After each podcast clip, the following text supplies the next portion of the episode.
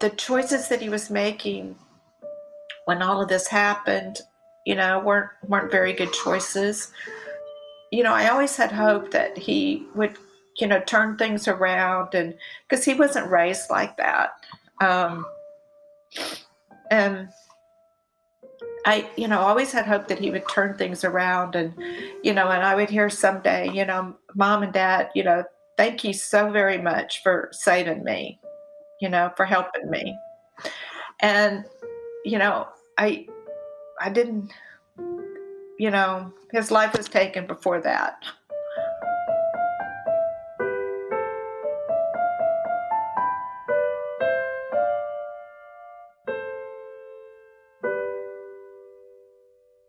What you're about to hear are two unscripted sessions with a grief therapist and a psychic medium. Neither Claire nor Fleur had any contact with the participants before their sessions. They were screened by me, Elizabeth, one of the producers of the podcast, in order to preserve the integrity of a psychic reading. Absolutely no information was given to Fleur before their psychic session. This is Moving Beyond the podcast.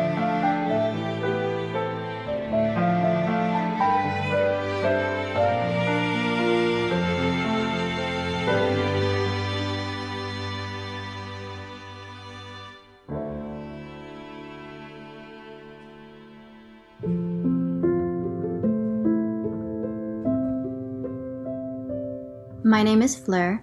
I've been working as a psychic medium for over 10 years. I have sat in front of 15,000 people to give them readings.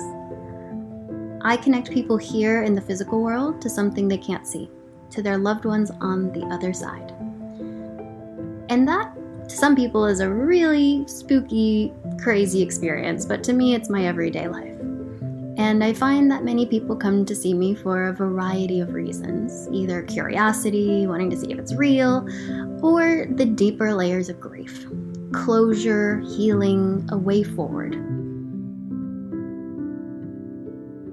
A question that plagues people over and over again after a loss is Is my loved one really gone? I think mediumship can be an incredibly powerful tool towards healing, but it certainly is not the only one. I often send my clients to grief therapists afterwards, but I was thrilled a few years ago when I started hearing from my clients that doctors and psychiatrists and therapists were referring me that was crazy to me. I always thought psychic mediumship was super taboo and super weird, and how could a doctor possibly recommend something so out there?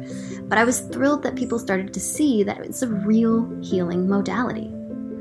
One of these people was Claire Bidwell Smith, a grief therapist, and she is also the author of three books on grief.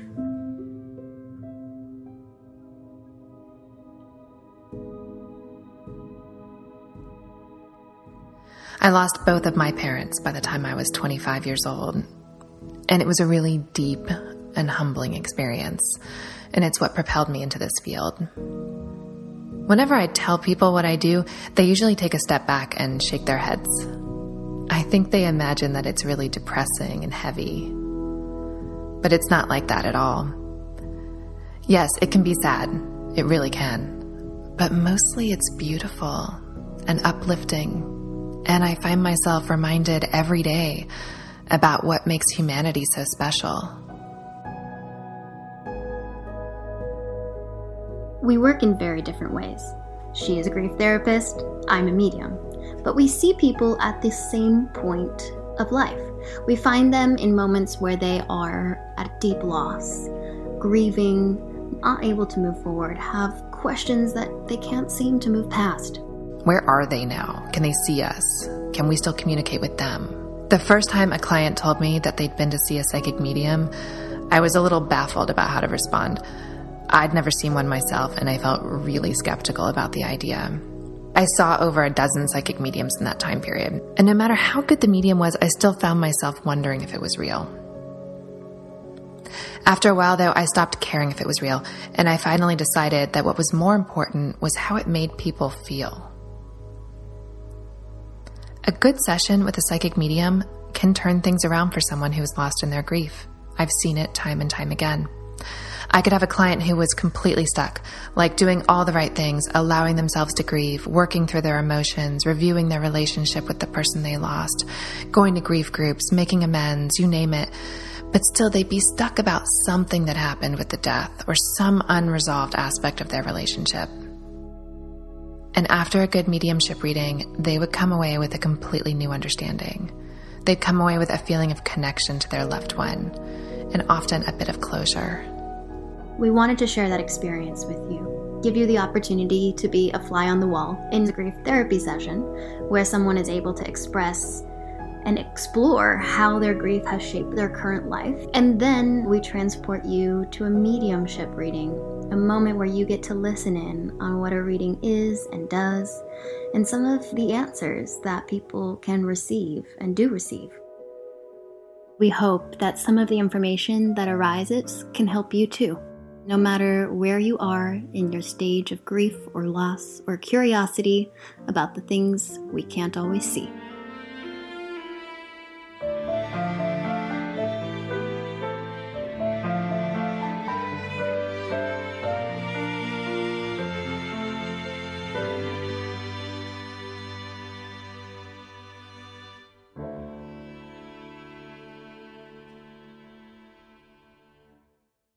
I'm getting ready for my session with Anne, and I know it's going to be intense. The loss of a child is one that is endlessly complex and brings so many different layers with it. I am curious to see how our session goes and and how this whole experience for her unfolds. My name is Anne. I live in Houston, Texas, and um, what I hope to get out of this is uh, a feeling of peace and um, in a place where the heartbreak and pain, losing my son, lessen. Hi, Anne. Nice to meet you. Nice to meet you. Um, I would love for you to start by just telling me about your story. It was in October of 2015, and my son had a house and lived in a house with two roommates. And what started out as a home invasion, some four masked men came in the house, uh, broke in, and pistol whipped the two roommates and shot and killed my son. Anne, I'm so sorry. Yeah, thank you. Where were you at the time? How did you learn about this? Well, um, I received a phone call.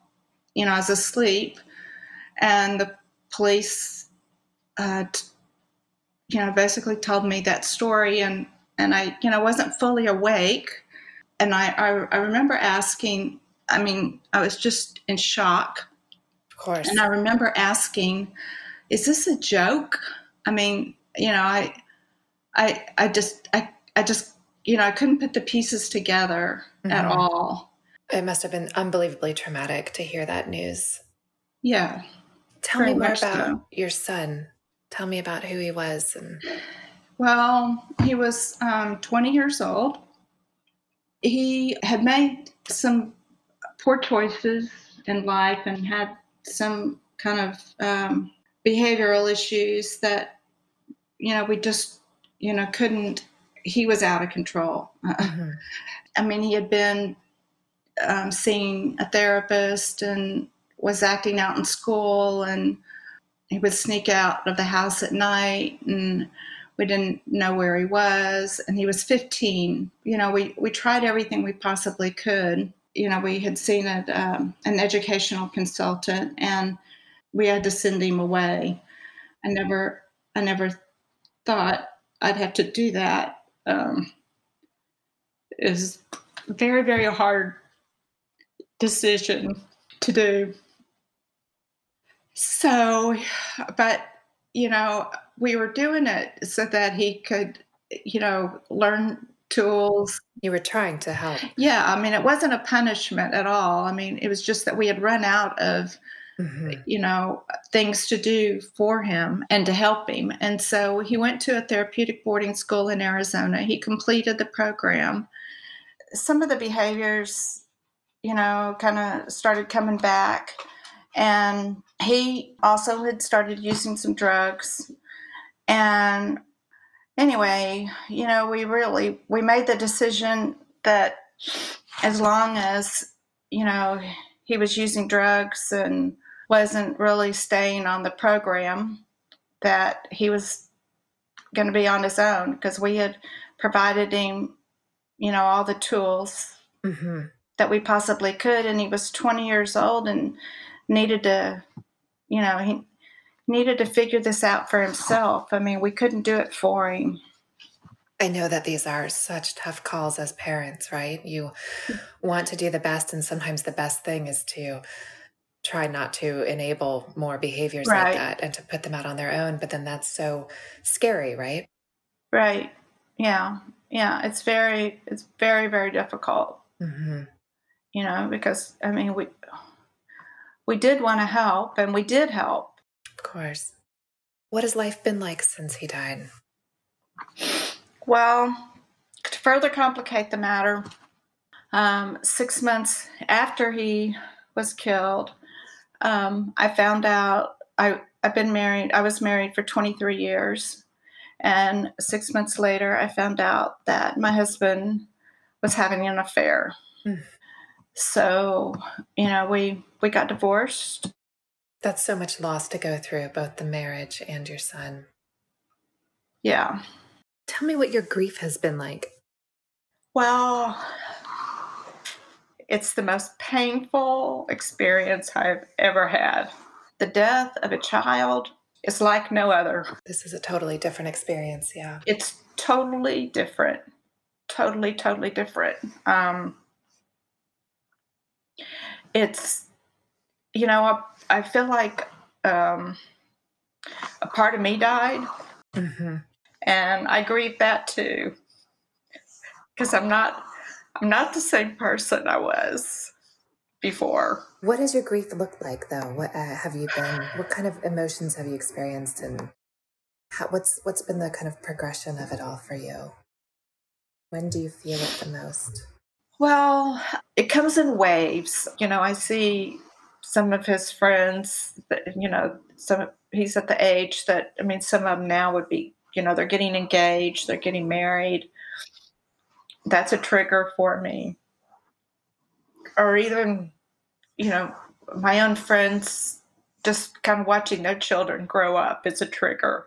Yeah. I think where I I struggle the most is it's the it's just the deep seated pain that I have of losing him. I mean, the choices that he was making when all of this happened, you know, weren't weren't very good choices. Um, and you know, I always had hope that he would, you know, turn things around, and because he wasn't raised like that. Um, and I, you know, always had hope that he would turn things around, and you know, and I would hear someday, you know, mom and dad, you know, thank you so very much for saving me, you know, for helping mm-hmm. me. And you know, I I didn't you know, his life was taken before that. Right. You never got to that point. No.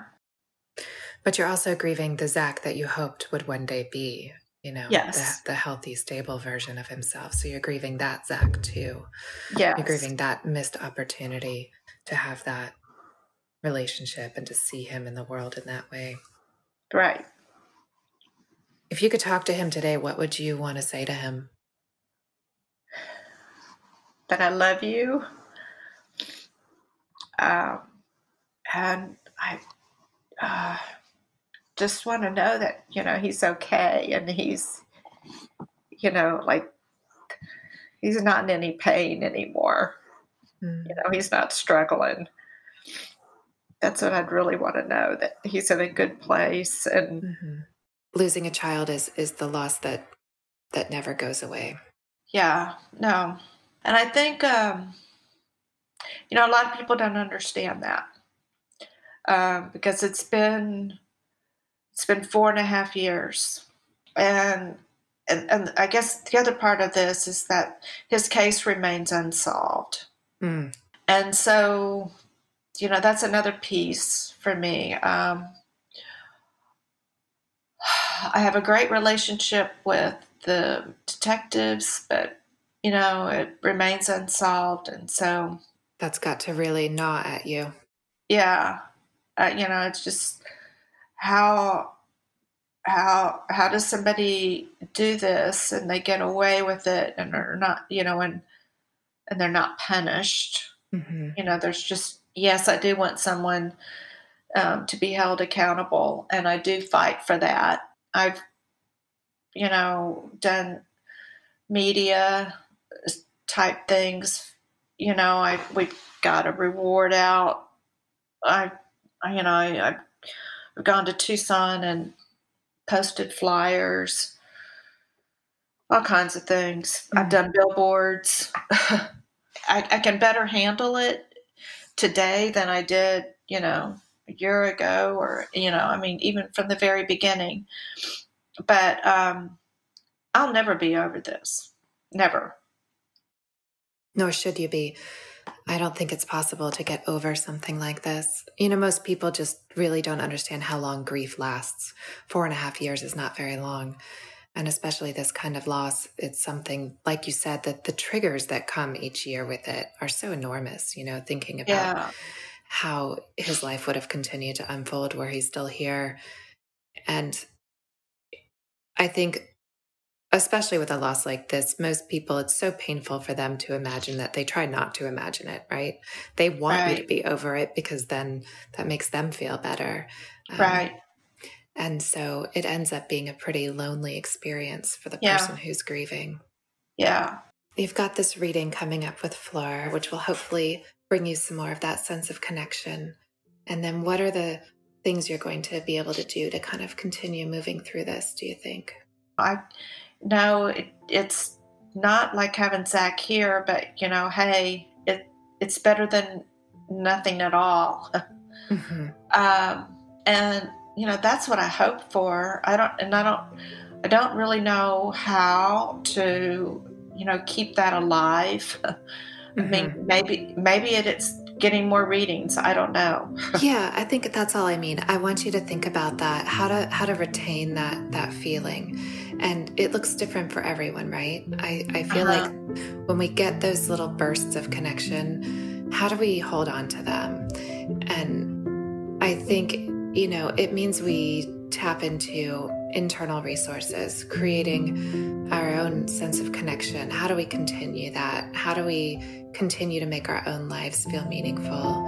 How do we continue to sort through anything unresolved in the grief itself?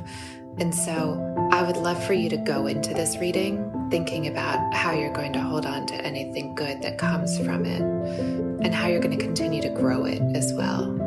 I think it's a really important part of the grief process. I know for myself, like, I've loved those brief connections and feelings of connection as well. And I've had to work hard to tap into my spiritual side, to understand different aspects of myself in order to hold on to that feeling of connection. And I think that I think it would be helpful for you to think about that going into it well, I'm really looking forward to hearing how it goes. I hope it goes well and that you do get that feeling. I do too. I do too.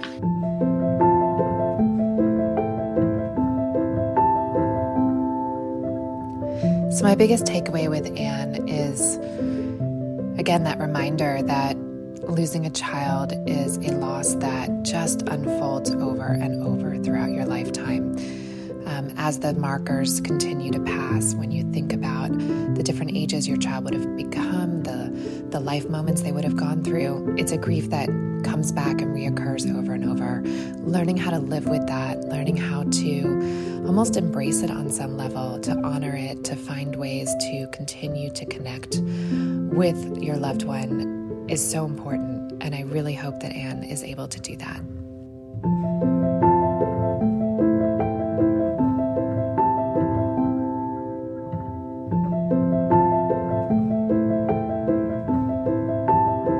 This morning, I've prepared for my session with Anne.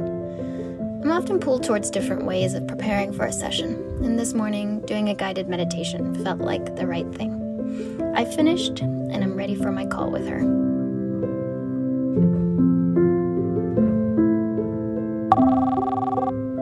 So I'm Fleur. Nice to meet you.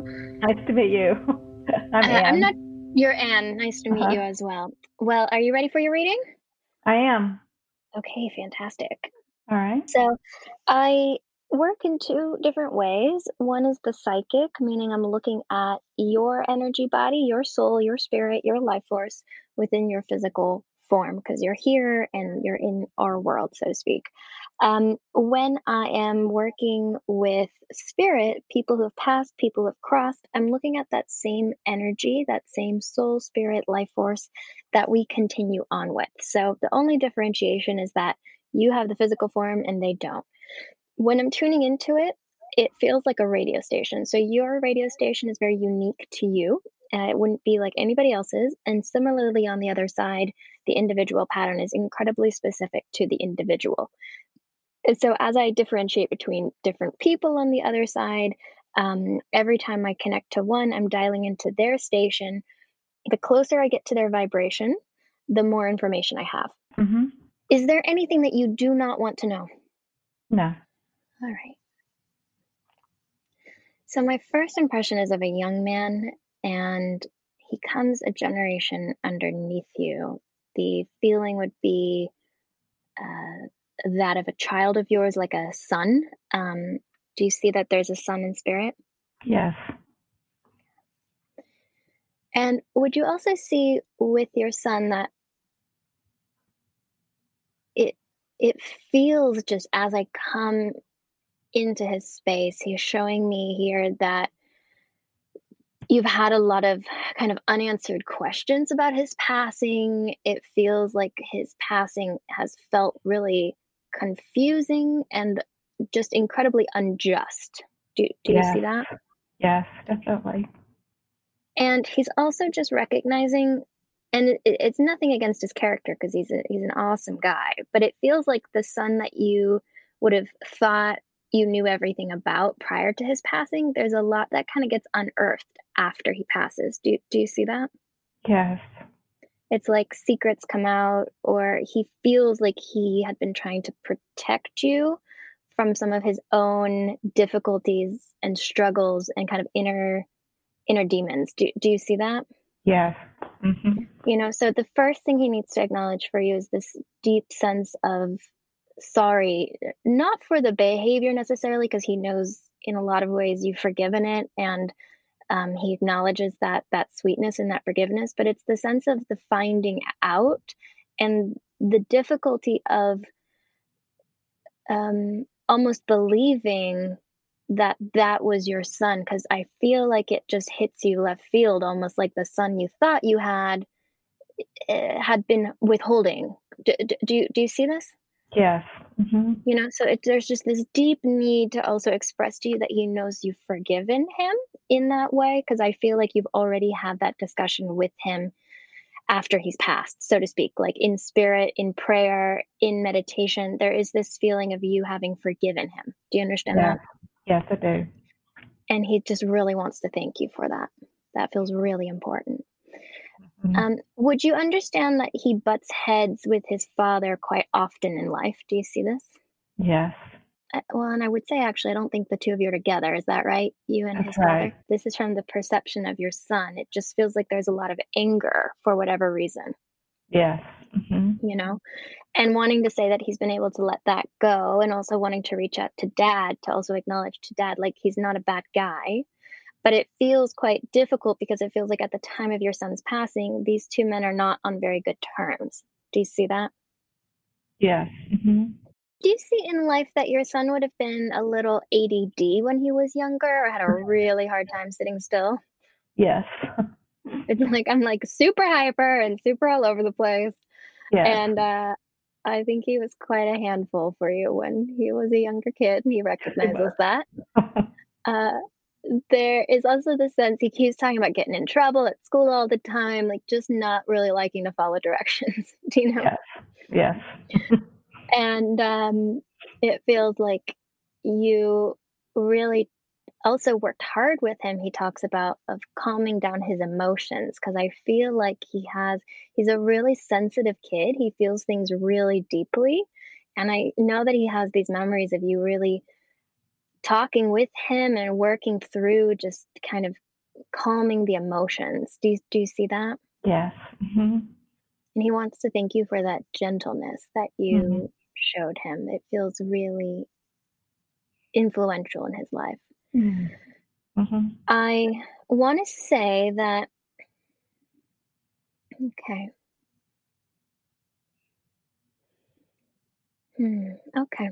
Yeah, he's very much a mama's boy.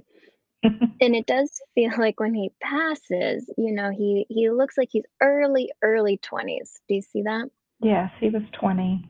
I do see real struggle with kind of addiction Yes. Okay, let me take a look here. Yeah. From from from his point of view, I think from the time that I am in my late teens up until the time I pass, there there's a real sense of constant addiction, but it feels like it keeps getting worse and worse and worse rather than better at any point. Do you see that? Yes. Like I don't feel like we ever get to a point where we feel like, oh, there's a light at the end of the tunnel you know? Right. And he is recognizing kind of that self destruction. It also feels like it, um, and if at any point you want me to stop, just let me know. If there's any No. part of this where you're like, you know, I don't want to know or anything like that, you just let me know. No. Okay. Okay. No, there's nothing I don't want to know. I want to know as much as I can. Okay. Yeah, because it does feel like the drug use gets harder and harder. So we're no longer talking just about alcohol and, you know, some party drugs. Do you understand Right. that? Yes. Like it feels like there's heroin in the body. It feels like it gets really pretty severe. Um, and I feel like he's acknowledging for himself, however, that there is this sense of you not knowing the extent of it, even though you would have known about addiction. It doesn't feel like you know the, the kind of the full scope of it. Do you do you Yes. see this? Yes. He he hides it, is my feeling. Yes. And this is part of what i feel is kind of discovered after after he passes. Yeah. Now i would also say that i i see some illegal activity there in terms of making money. There's a sense of getting involved not just in doing drugs but also dealing drugs and getting involved in a situation in which i'm seeing money exchanged and that looks quite dangerous. Yeah and it feels like ultimately he shows me passing in relation to that you know Yeah. it's like somebody takes his life based off of them feeling like he owes them there's a sense of him having gotten himself into quite a situation in which i i owe various people is my feeling and it feels to me like in the moment it's it's really comes from a place of anger but it does feel like we would categorize it as him being murdered or because this is at the hands of someone else you Yes. see Yes.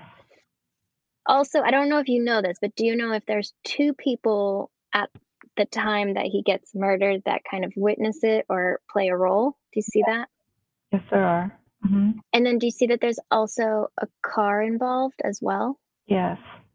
like somebody speeds off Yes. Because I'm seeing these two witnesses and then I'm seeing a car that speeds off. Would you remember or would you know the car to be a darker color? I think it was. I think it was. I will say it feels like he's taken completely by surprise. Yes. It doesn't look like it's just one person in the car. No. You know, it's like multiple people involved. And I would Mhm. actually say that the person who causes this is not the driver Right. I think that's yes. Because I was seeing somebody who does the take, you know, the, the person that that that points the gun, so to speak, is not the driver, is what I'm seeing. Correct. And Yes. so it feels like there are multiple people involved in that capacity. And then I'm, yeah, and then I'm also seeing the two witnesses. Um, but it feels to me that even without your involvement, at some point, this does come to light. So it may take years and years and years, but they are showing me this will be a closed case. Hmm. So they do want, and that doesn't require any involvement on your end. Hmm. Okay. Has it has it been about five six years yet? Yes. Mm-hmm. Not much more than that, right? Five Yeah, six. been, it'll be five years this year. Okay. Because they're showing me five, six years already. Now, I don't think that this clo- becomes a closed case until at least 10 years, nine, 10 Oh, years.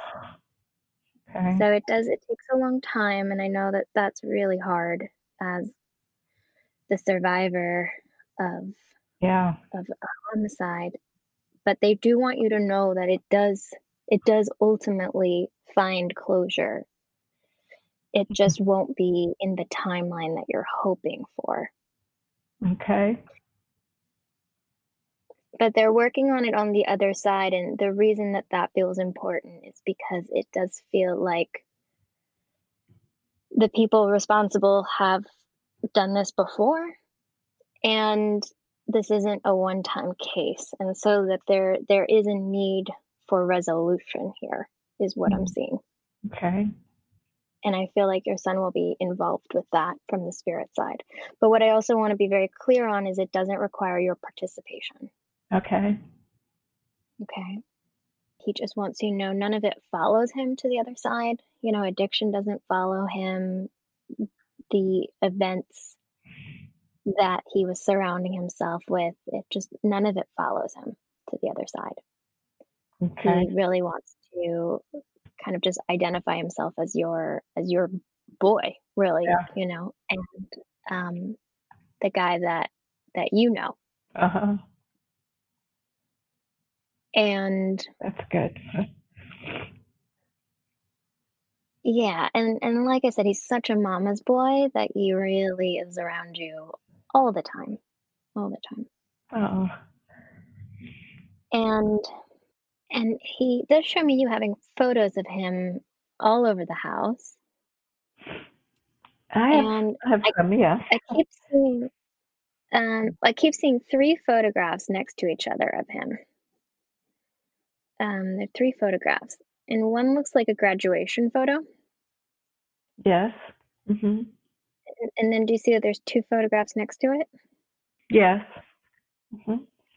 And it's not the graduation photo, but it's it's one that's right nearby it that it looks like you you kiss from time to time. Do you understand this? Yes, I do. But it's a photograph that you would pick up and put your lips on. Do you see? Yes. Mm-hmm. It really it It touches him Picchu. It's a picture of him at Machu Picchu. mm, I love that. Yeah, he just wants to know he feels the love. Uh, And then he teases you a little bit. He keeps showing me all these candles around your home and they feel like the very uh kind of rich smelling ones. Do you see this? yes. yeah. Like she, he's like she likes her scented candles. yes. and it and it looks like I've got like this red one right next to that photograph or something. I keep seeing this red candle right there. I think it's um it's a sweet candle. It's can't remember the scent. It's not red. It's more like a coffee color. Oh, okay, that's fine. But do you see it's right by Yes. the photo? Yes. Yeah. Yeah, he's just acknowledging this and just loves being in your home, loves being around you. I know that all of that feels so important for him. Yes. Just so that you really know he's he, he he's coming to visit. He's right there. Uh, There's another child of yours in the world. Do you see that? Yes. because he just needs to say hello to a sibling. And then, um, do you have a connection to the name Joshua? Joshua. No. Living. Or Josh, you know, Josh, Joshua. No. Mm. So I'm, I'm, I'm hearing three three names. One of them is is Michael. That keeps coming in, and then there's a Josh, and they all feel like they're connected to him, but living. Um, and then it feels like there's like a, a Zach or a Zane or something like that. Zach is his name. yeah, I keep hearing I keep hearing a Zach or a Zane. Um, and then I also get the name Michael and Josh. So I don't um, know. I don't know Josh. Michael was a roommate of his that was living with him at the time of the killing. Oh, okay. I okay. No, okay. I do know a Josh, and that is the homicide detective on the case. Ah, that's what it is. Okay. Yeah, that's it. Because it's it's Josh is really important. Michael and Josh really important to this case, and then and then the name Zach is really important as well, obviously, because it's his name. Uh huh. Ah, okay. But I like Josh. I like this detective, Uh huh. Yeah. and Zach's going to be working alongside him. Okay. Okay. Okay. All right. So, do you have any questions for him? I do. Um, well, I guess one of the things is uh, one of the questions is, does he know how much I really love him? Absolutely. There's no doubt. There's no doubt. He comes in so strong. He comes in so desirous of making that connection. And he knows that you don't hold anything against him. So, okay. Um, okay, and I, I do feel signs um, of Zach with me um, at times, but um, you know, I just, I guess I would just like some assurance or confidence that, that those really are him and the signs that I think, you know, are him are, really are him. Yeah.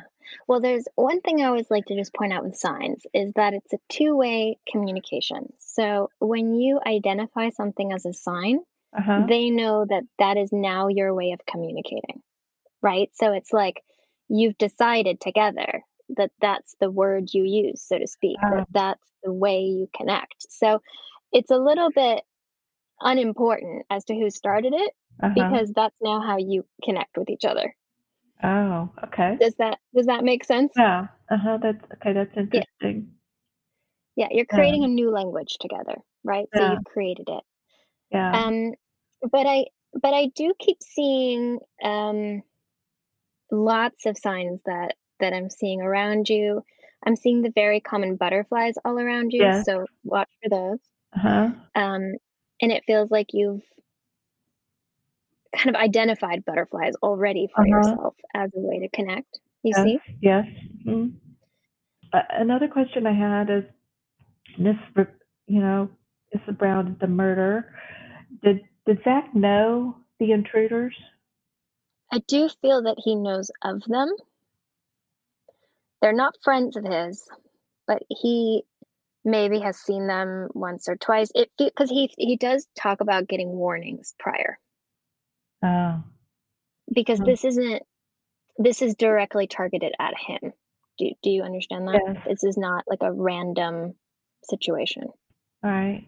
and it feels directly targeted. And it does feel like he doesn't know all of them, but he knows one of them. They're not friends, but it's people that he knew he was not on good terms with. Uh-huh. Okay. Um another question I had Are was there are there where's the five? Is it is it five people that live in the house or five people that come into the house that are where- I keep ta- they keep talking about five people in the house. five people that come in. Five people that come in. Okay. Actually, it's four that come in and one's the driver. That's really what happened. Okay, that's fine. Yeah. Uh-huh. They keep they keep talking about five people. Yeah.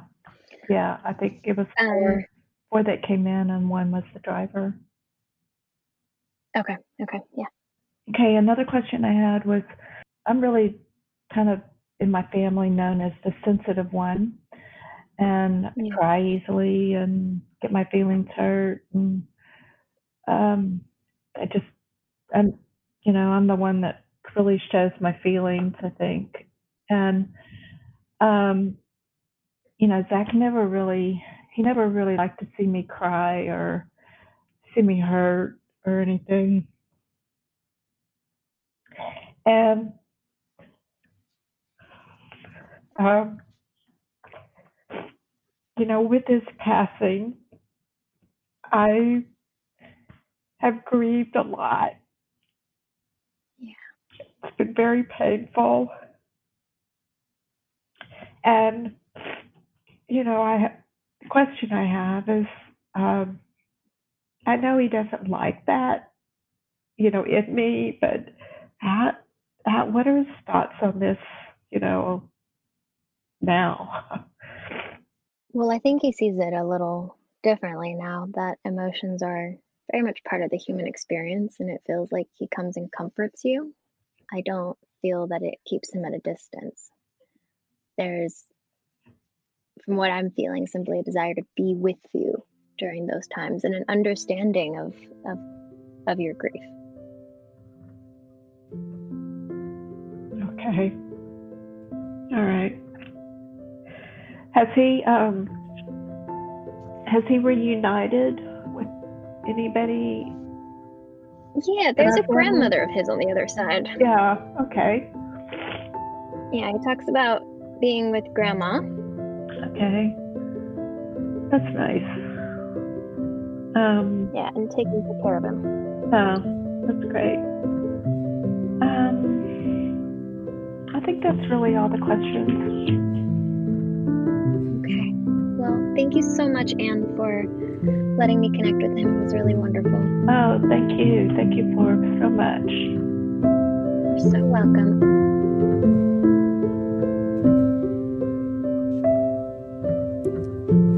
I've just finished my reading with Anne, it was a really powerful one. I am often left with the feeling that homicides do tend to bring an intensity into a reading. I think the need from those in spirit, the need from those in the world, heightens the connection that I can offer a person. So, within that, I hope that Anne was really able to feel her son today. I certainly felt him here, and I'm glad that Zach was able to reach out and offer her a little bit of solace.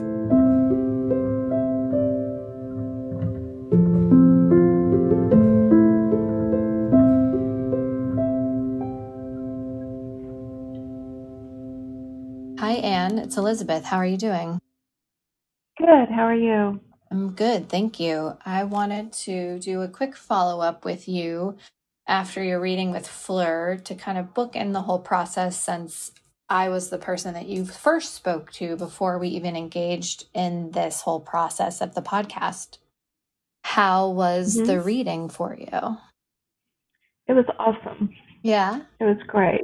I think it provided me a lot of comfort in the fact that some of the things that I've been struggling with about my son, in particular, that, you know, after his murder, that some things kind of came to light that I didn't, I didn't really know about his, some of, well, some of his choices and Yeah. some of the activities he was involved in and um you know she she did discuss that Yeah.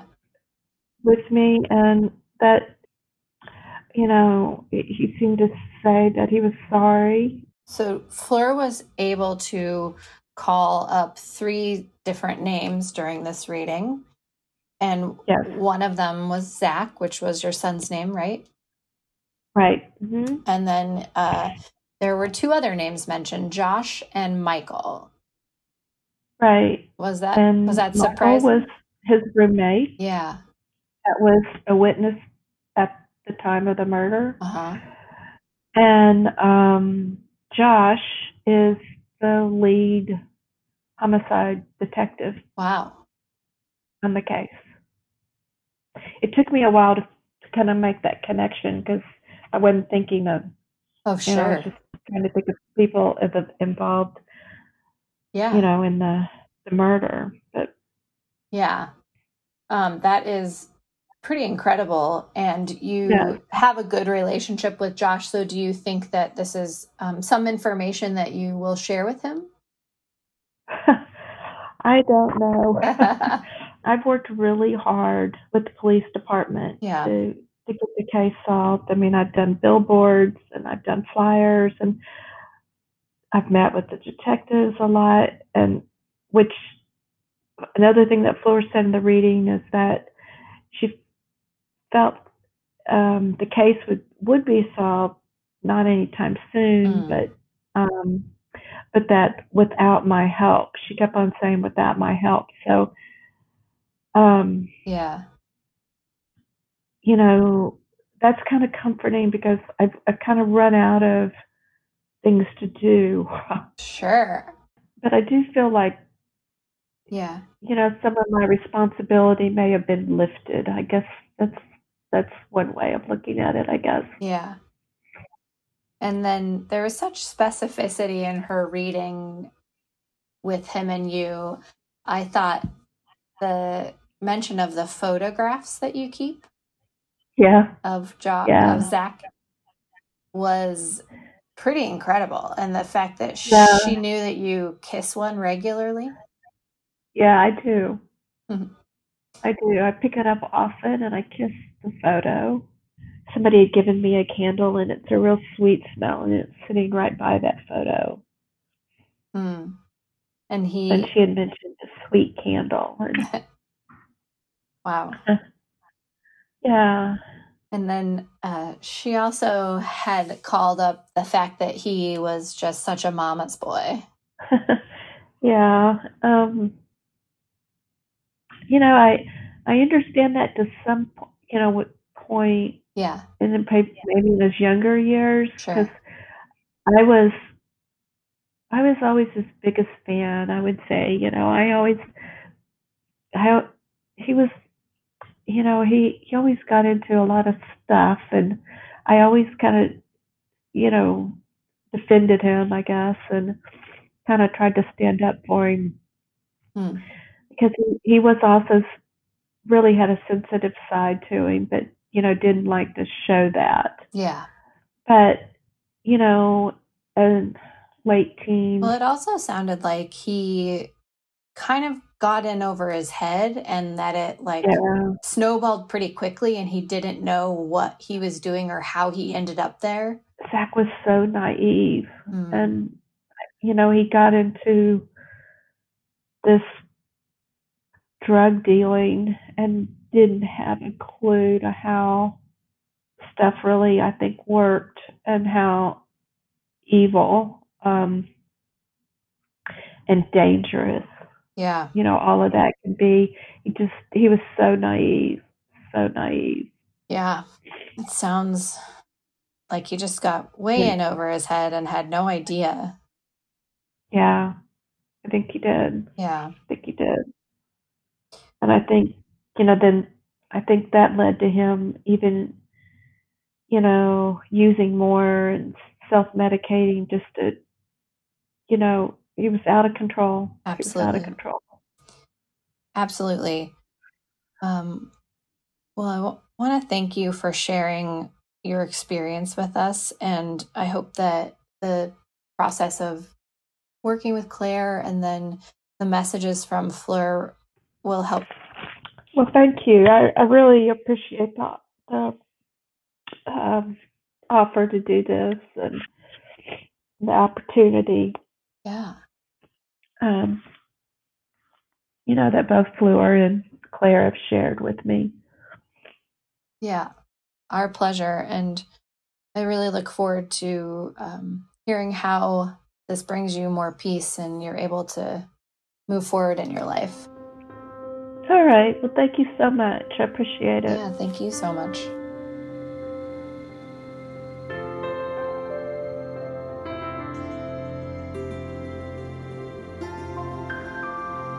Thank you for listening to Moving Beyond.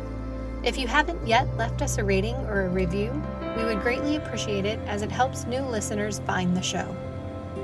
Moving Beyond is an independent podcast produced by Fleur Leussink and Elizabeth Mihelich, edited by Darwin Carlisle. Original music composed and produced by Lucas Tuttle. Our hosts are Claire Bidwell Smith and Medium Fleur. You can learn more about Claire at her website, www.clairebidwellsmith.com, C L A I R E B I D W E L L S M I T H, and more about Fleur at www.mediumfleur.com. M E D I U M F L E U R. If you're interested in being on a future episode of Moving Beyond, please send Elizabeth an email at podcasts at mediumfleur.com. P O D C A S T S at M E D I U M F L E U R.com.